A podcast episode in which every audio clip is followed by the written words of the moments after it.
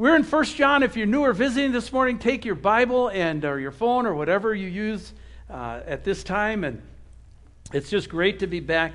Uh, thanks to James for covering the last two Sundays uh, while we went to see my family in Wisconsin. We had an absolutely wonderful time, and he did an absolutely wonderful job. Wouldn't you agree? Was that good? Give him a hand. He's sitting right there. Yeah, thanks, James. That's awesome. All right, we're talking about John. John is laying out that the spirit of something, what James covered, is it has to be tested. And that discernment between truth and error is really important. It has to do with the confession of who Jesus Christ is. And, in particular for John's day, the confession that Jesus has actually come in the flesh.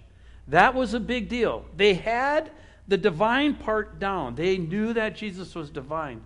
But the argument is whether he could actually be human or not because if he was human, that meant he was flawed. And how did that work? And so we've been going through the book talking about that. But the Bible affirms that Jesus is both fully God and fully man. That's a, a fancy term in theological circles known as the hypostatic union. All right? And uh, the Council of Chalcedon, yeah, Chalcedon. Yeah, you went there, vacation. Awesome. Okay? It's in modern day Greece uh, AD 451, so about 400 years after Jesus walked the planet. They clarified this. This is a major council they had trying to resolve the disputes that were going on in this day off of the things that John was teaching in his epistle. All right, so it's connected to this. It's, it's that important. And they said this first, Jesus has two natures He is God and He is man. The second thing, each nature is full and complete. In other words, he's fully God and fully man. Uh, I hear this often walking around in grocery stores and stuff, and you might hear this, but someone will spurt out, well, Jesus never claimed to be God. That's totally not true. He claimed to be God in many, many, many ways, and that is part of our confession here this morning. When they talked about that, each nature remains distinct. In other words, he had a human nature and a divine nature, but in that, Christ was only one person. In other words, he wasn't uh, mixed up or split or divided. And then number five, the fifth thing that they came away with is things that are truly that are true of, of only one nature are nonetheless true of the person of Christ. In other words, he looked like a man, he talked like a man, and then he did and said things like God. All together in one. And so this has been battled and thought over long before we came on the scenes, but I thought I'd te- connect you to the historical precedents of where that all came about. All right, so like we said in John's day, the argument was that Jesus was certainly fully divine. But was he really human? Did he have a, a body? And John's answer and the council's answer was absolutely. Every spirit that confesses that Jesus has come in the flesh is from God. It might be good enough to know that Jesus himself confessed this. In Luke 24, I'm reading uh, through the Bible with a lot of you, and I'm in Luke right now. I just finished Luke. I read 24 on Friday. And um, Jesus said, Why are you troubled? Because he showed up and they kind of thought he was a ghost or a spirit. They didn't know what they were dealing with. And he says, Why are you so troubled? And why do doubts arise in your hearts? See my hands, see my feet, see that it's I myself. Touch me and see. Now, that'd be kind of weird, right? Go ahead, poke me. Touch me and see.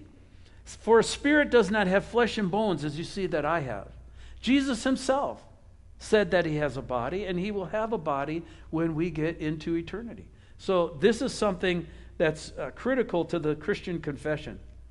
The second part of what James covered so well last week ties to this, and that is God is love. Beloved, let us love one another, for love is from God, and whoever loves has been born of God and knows God. Anyone who does not love does not know God, because God is love. In other words, the core anchor piece is you become like the God you worship. And if you worship the Heavenly Father, the Heavenly Father is love, and so you will learn to love.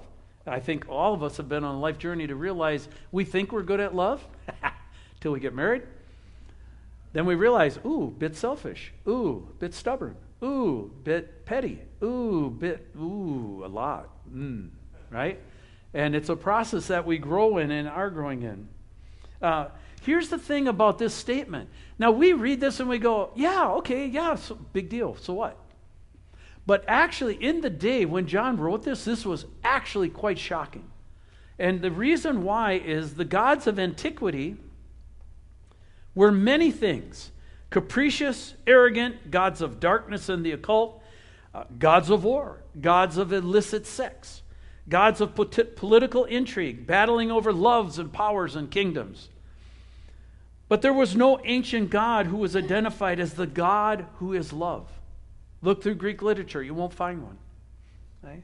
Other than Yahweh of the Jewish religion. This is the, the, the, the description of his essential nature. And that would have blown the ancients' mind. They, they would not have a category for this. And everyone knew there was a God or a God back in that day, but that that God loved them, that he was a God of love, it was almost incomprehensible to comprehend. But it did, and that's why the gospel swept through the then known world. It just lit up like a fire. You mean there's actually a God who loves me? There's a God I can know that He's not going to smash or pillage me or send me to hell, that He actually cares about me and I can be rescued, I can be redeemed. There's a way out? Wow. So, John's going to encourage us to apply all this to our lives. So, we're going to move on and just go in the natural sequence. So, let's pray before we do and seek the Lord. Father, when we come, we recognize that uh, it's not just human intellect, it's not just us gathered together. It is by your Spirit that we understand, it's by your Spirit that our eyes are open. Lord, and particularly in this issue of loving each other, as John continues I ask that you would give us eyes to see. And we pray this in your name. Amen. All right.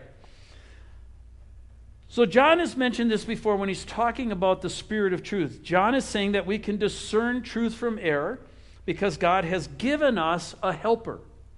This is really important. Okay?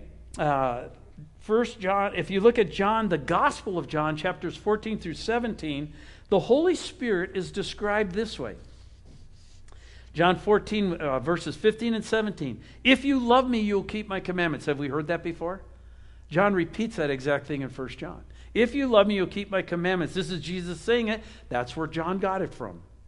Okay? And I will ask the Father, and he will give you another helper to be with you forever, even the Spirit of truth, whom the world cannot receive because it neither sees him or knows him. You know him, for he dwells with you and will be with you. John 15, verse 26. But when the Helper comes, whom I will send to you from the Father, the Spirit of truth, who proceeds from the Father, he will bear witness about me. John 16, 13 and 14. When the Spirit of truth comes, are you catching a pattern here? Right? When the Spirit of truth comes, he will guide you into all truth, for he will not speak on his own authority. But whatever he hears, he will speak, and he will declare to you the things that are to come and he will glorify me, for he will take what is mine and declare it to you. Now, look at those terms, and you can only look at this one, but look at the terms helper, spirit of truth, one who proceeds from the Father. He's called the witness. His job is to bring glory to Jesus. So in 1 John, John just keeps carrying on this theme through that whole epistle. Look at 1 John chapter 4 now. We'll slide right into our our study. And we have seen and testified that the Father has sent his Son to be Savior of the world. Whoever confesses that Jesus is the Son of God, God abides in him, and he in God. John is saying this Look, I personally saw him. This is this Jesus we're talking about. Let me clear up the confusion. I talked with him, I walked with him, I ate with him, and I testify. Testify is a word used we're familiar with it in a court of law, right? And do you promise to tell the truth, the whole truth, and nothing but the truth, right? Put the hand on the Bible. I, so swear I God, right? Before God. And uh, that's what testimony. John's saying, I testify that God sent his son to be the Savior of the world. This is my confession. And he's saying, and if it's your confession as well, then you and God are linked up by his Holy Spirit, and God dwells within you.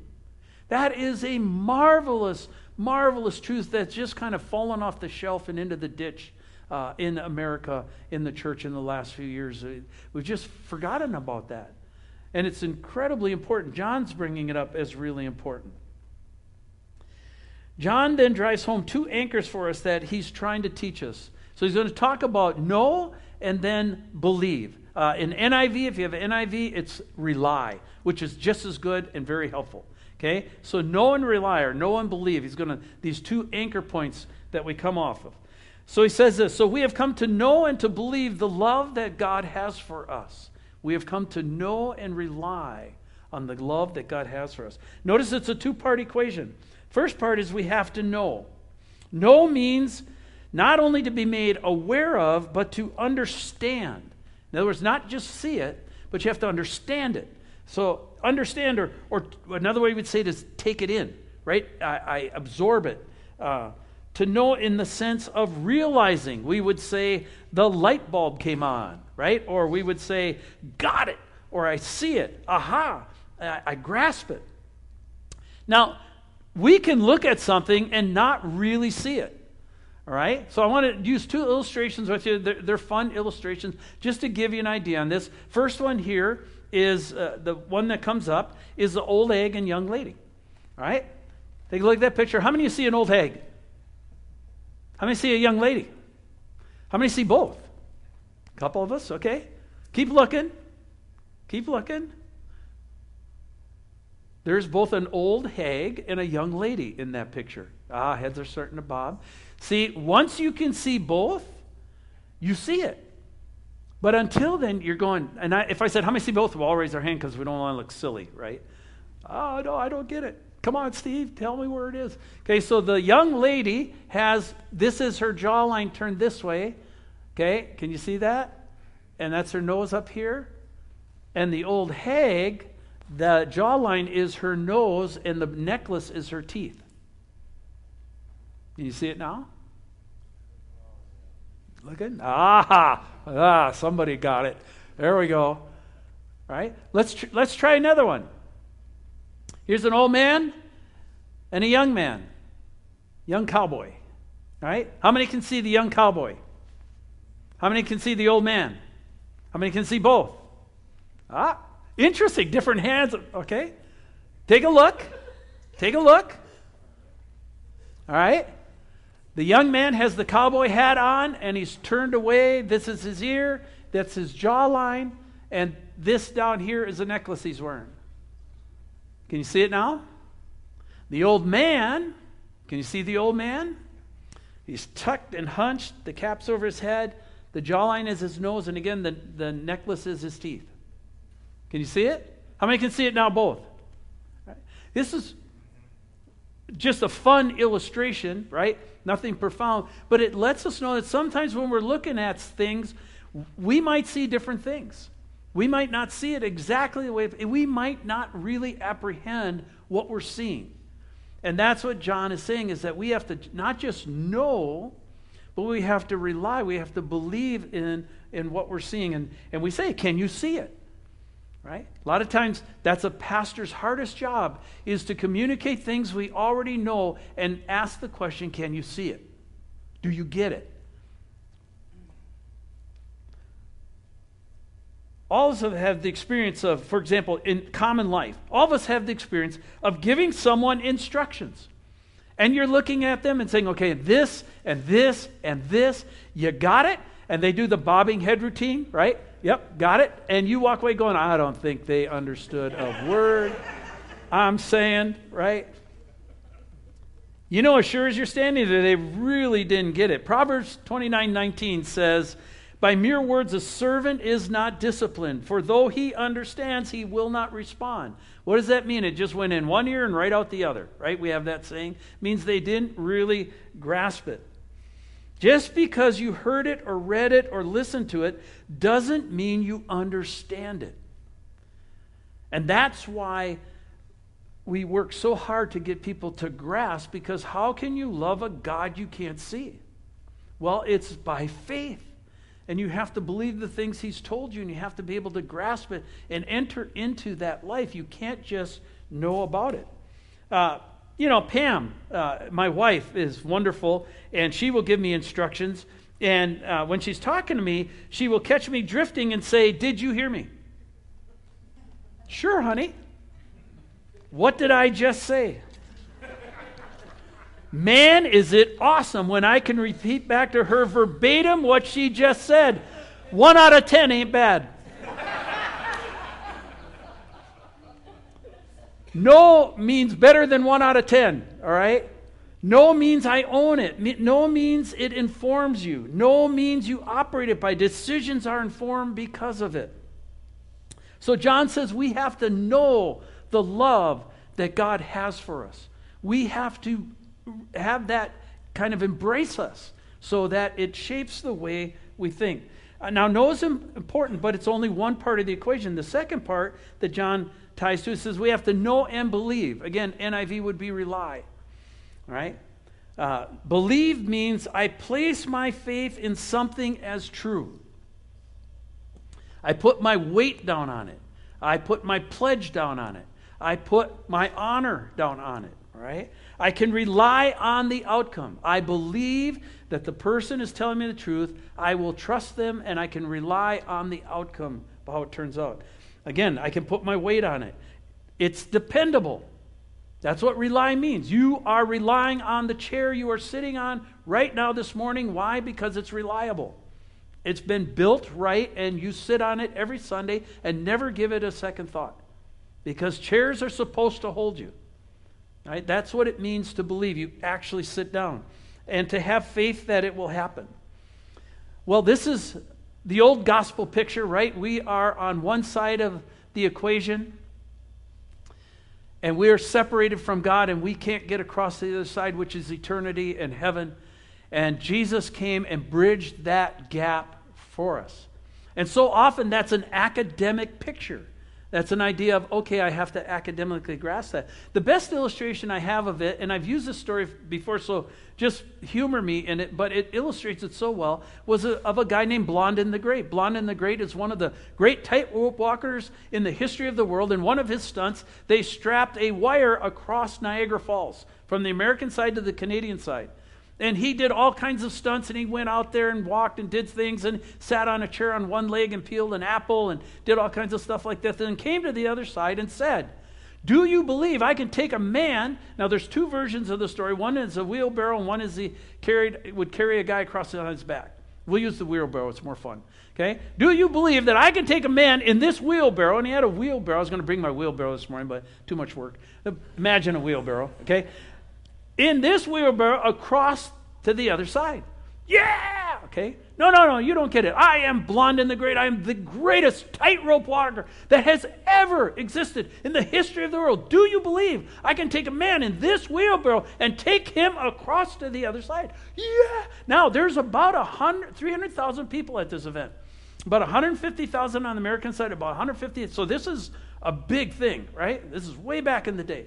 They're cheering, going crazy. He said it, did it a third time. They went wild. They were clapping and cheering, frothing at the mouth. Yeah, we believe. Then he said, okay, who will get in the wheelbarrow? See, it's one thing to know he can do it. Yeah. It's one thing to know he can do it. It's another thing to get in the wheelbarrow. That's what John is saying to us. You got to get in the wheelbarrow and let Jesus take you across to the other side.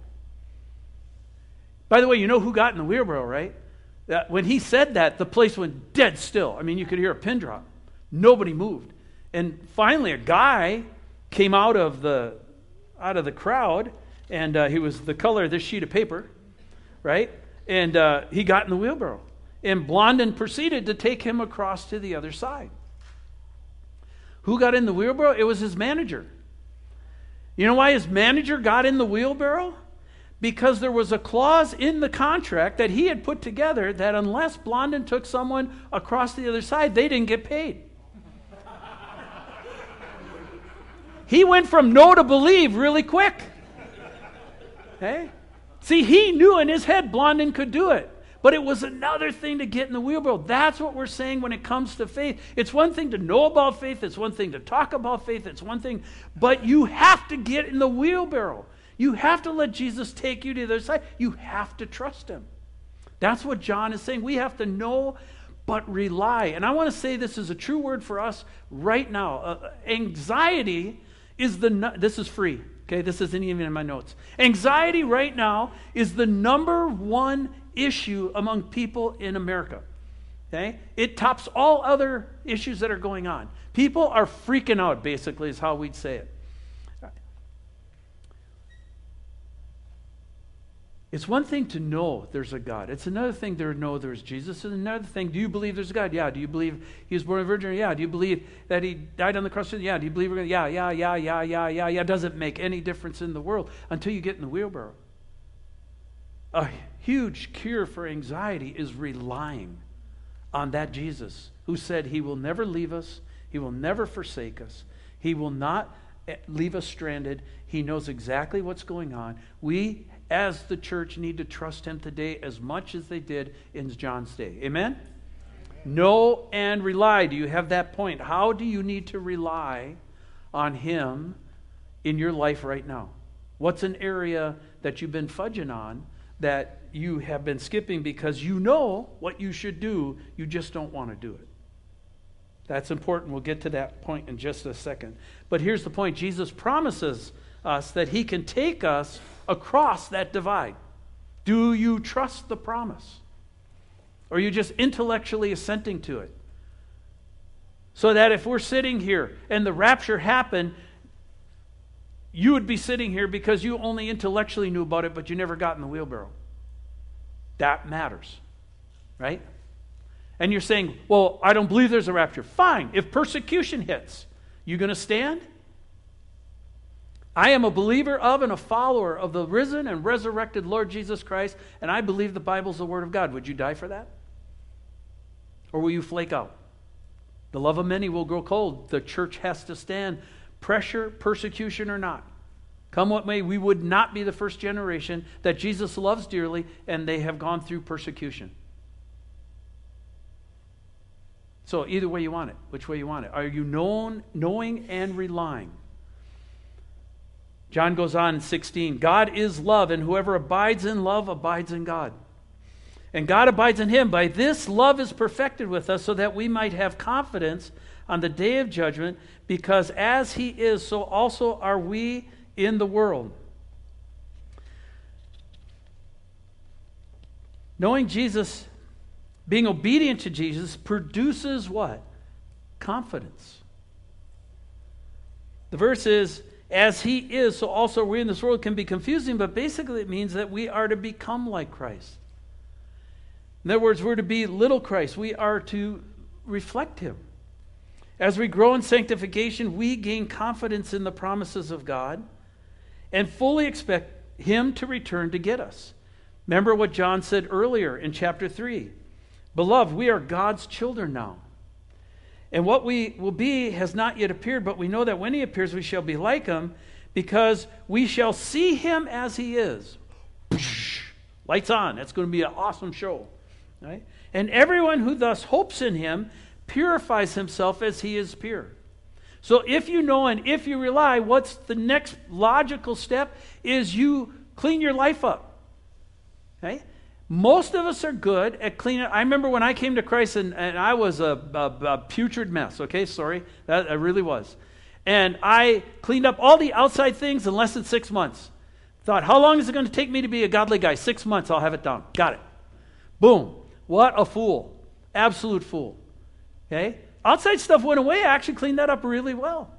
It was the inside stuff it was the inside stuff that still wasn't clean. And what John's saying here is that God, you, we sang about it, right? Make me a vessel that you can pour new wine into. We say a great song, Esther led us in. It's really good, right? Uh, it's excellent. Uh, what's John saying? Purity gives us confidence. Purity gives us confidence. By the same token, impurity robs us of confidence. And that doesn't matter what area it's in. If, if we're staying pure, I'm sorry, if we're not staying pure, we are not going to be confident in the Lord. We are to cooperate with God's grace to become like Him. Why do we strive to stay pure? Well, John has it right here because he is pure. Everyone who thus hopes in him purifies himself as he is pure. Sin clouds the picture or pollutes our spirit. So, what John's saying is the vessel matters. So, I, I brought something this morning just for an illustration of this. This is a, a cup from home. Nothing fancy about it, but it's a good vessel and it works really well. And you can do a lot of things with it. And I brought a Coke, a nice, ice, well, it was ice cold when I started. Might not be right now, but, you know, a nice Coke, right? You could drink and burp and it'd be great, right? Whole, whole deal. Now, how much sin does it take to mess up your life? Right? I mean, is it just the huge big sins, a lot of sin, little sin? Well, the illustration I'd use this morning is that it doesn't take much. Okay? If I take this glass and I spit in that glass, and I say, hey, friends, guess what? I have a really nice ice cold Coke for you this morning. Look at that, the top's off. Oh, yum, yum, yum, yum, yum, yum, yum. Boy, that really foams with spit in there. That's cool. I could just see my wife right now. She go, oh, man, that guy. Who'd like a drink? Does it matter if the vessel's clean? How much does it take to where you wouldn't drink this? Not much. Okay? That's the point that John's trying to make is that we we we play with sin. We pet our sin. It's just a little porn. Come on. That's a little lying. I, I stole at work, but so what? I didn't tell the truth to my wife, big deal. I, you know, so I fudged some of the stuff on my taxes, or I, you know, I, yeah, I blew through the red light, but who cares, right? The cameras aren't working anymore, anyways. How much does it take before this is undrinkable? Not much. Now, some of you are obnoxious and would drink it just to spite me, right? Because you're like me. But most of us would go, no, not doing that. Okay? Because you know what's in there. Here's the point John's trying to make God knows what's in there. And it doesn't work. You can't tell right now, but God can see it. Uh, it's, it's, it ties to this next point, and it's huge. Here's where the huge is. Go back to the confidence piece now. John says this in 14 there is no fear in love. This kind of is a weird comment because it kind of comes out of the blue. There's no fear in love, but perfect love casts out fear. For fear has to do with punishment, and whoever fears has not been perfected in love. Now, this is coming from John himself. I believe this is an autobiographical comment by John. This is, this is John's life message here. We're getting something really unique from John. This is how he's wired. It's coming right out of his wheelhouse. And he's talking about it. And John is now an old man, and he has loved Jesus for a long time. And he's giving us a valuable insight here. What he's saying is this hey, salvation isn't a credit score, it's not a to do list, it's not a merit badge. Ultimately, what it is, it's a love relationship. And nobody knows this better than John. Not only is he the disciple that Jesus loved, but he is also the disciple who loved Jesus. There was a reason Jesus loved him because John openly returned the love right back to him. And Jesus knew it. That dude loves me. And John is cueing us into something. God is looking for those who will love him in spirit and in truth. And John is saying ultimately, your life is going to be measured not by what you have or by what you did, but by who you loved, starting with God Himself. And fear and love don't mix well. You ever notice that?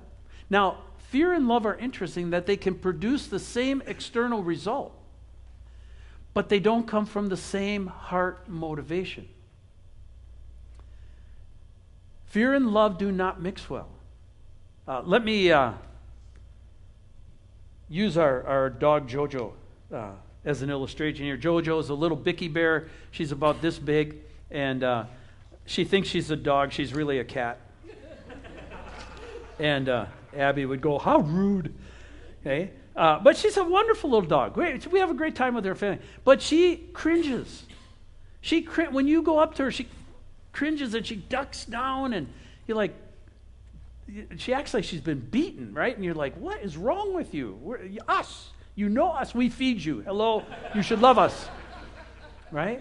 But, but she, she cringes and, and she doesn't come willingly into your arms. You have to coax her, or you actually have to get her to sit. Sit. Then when she sits, you can actually stop and pick her up, right? Otherwise, she'll, she'll run away.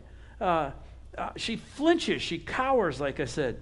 And here, she's a great illustration of what John's trying to point out. John is telling us that this will not work in our relationship with God. A lot of us are like JoJo. Every time Jesus comes around, we flinch. Every time he wants to get close, we cower. We act like he's the great God of punishment and he's going to beat the snot out of us, and we just are flinching. And it's like, can you imagine being Jesus? I mean, I get upset with JoJo. I'm like, I'm the guy who plays with you all the time. Give me a break. Come and jump in my lap. No? All right? How would you feel if everyone you love flinched every time you approached them to love them? Right? The one who fears flinches and has not been made perfect in love. All hooked up on punishment and rules and but not perfected in love. Perfect love casts out fear. Who has perfect love? Jesus does. Will we be judged? Absolutely we will. John's saying get over that. John says you have to get past that. See the great see the great love that the Father has for us. Remember back in chapter 3? You can go back there later. I'll just read it to you. But it says, See what kind of love the Father has given to us. John reveled in Jesus' love for him.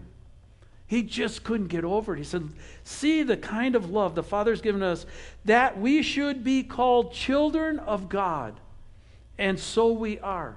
And you're sitting there this morning saying, I don't deserve to be called a child of God. Absolutely true. Me either. But God seemed to ignore that opinion and decided, anyways. Right? So we're in. So get over it, is what John's saying. And start loving Jesus back. Quit flinching. Quit cowering. Stop it. It's absolutely annoying. Can you imagine if you went to your husband and wife and every time you tried to embrace them, they flinched? Like, yikes. You bring them flowers. Oh, just crazy. Here's the point yes, we need to love Jesus, but we also need to let Jesus love us. We have to stop doing this. And, church, you know what I'm saying. Come in, come in, come in, but you only get that far. My wounds, my hurts, my sins are so big, I never could trust to let you in all the way. That's not getting in the wheelbarrow, people. That's sitting on the side with intellectual knowledge and not fully engaging. You have to drop this and you have to say, Come in, come in, come in. Maybe that's one reason we're so freaked out by the Holy Spirit is because we can't control him and we keep doing this and he jumps right around our defenses. Right? Uh, get over it. He's God.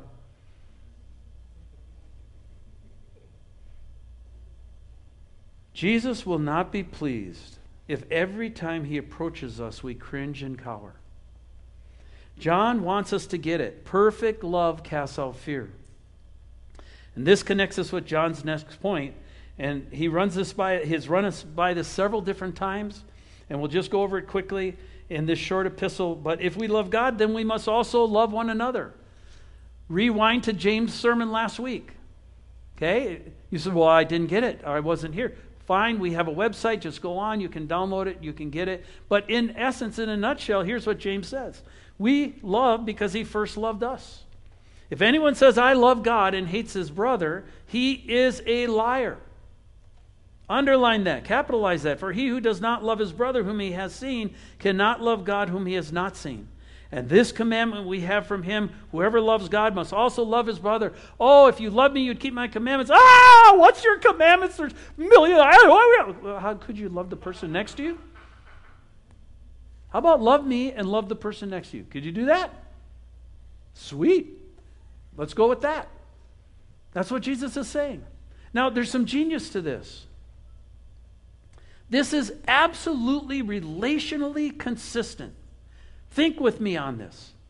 This is absolutely relationally consistent. If I say I love this way, right? I love God, then it also means I must love this way horizontally.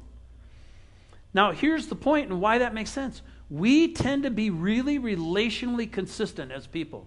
How I love this way is how I will love this way, and how I love this way is how I will love this way. How I treat people is how I'll treat God, and how I treat God is how I'll treat people. And God uses people to expose the weaknesses in that. And to get us to love better, and to love deeper, and to love others in Him in a deeper way. This brings up the enormous topics of repentance, forgiveness, bitterness, grudges, and we won't cover any of that this morning. You're, you, thank you. You're welcome.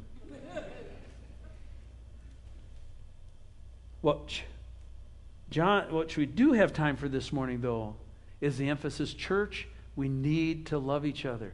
Jesus said, When I come back, will I find any faith on the earth? And notice that faith is connected. The love of most will grow what? Cold. And that means for God, too. Is the love of God growing cold in our country? He's mostly forgotten. But there will be those who shine like lights and those who love well. The church is not dead, my friends. The church is very, very alive. The world says it's dead. It has to, it's running an agenda. Right? John's conclusion is this if we love God, we must love our brother also. So, practical application this morning who bugs you? Who do you need to pray for? Who do you need to forgive? What do you need to let go of? And who do you need to love? Think we could do that? Good. Let's pray. Father in heaven, we, ah, this is way too close to the bone. The illustrations are great. This is not anything we have never heard before but it's something that we always need to be reminded of, Lord. And thank you for reminding this morning myself as well as my friends. As we sit here, we realize, Lord, the challenge to love is a huge one. And uh, Father, we ask for your favor this morning. We know that we don't love the way you do. Help us, teach us. May we learn. Lord, may we know and rely. May we be a people who get in the wheelbarrow and let you take us where you want it to go. And we give that to you in your name. Amen.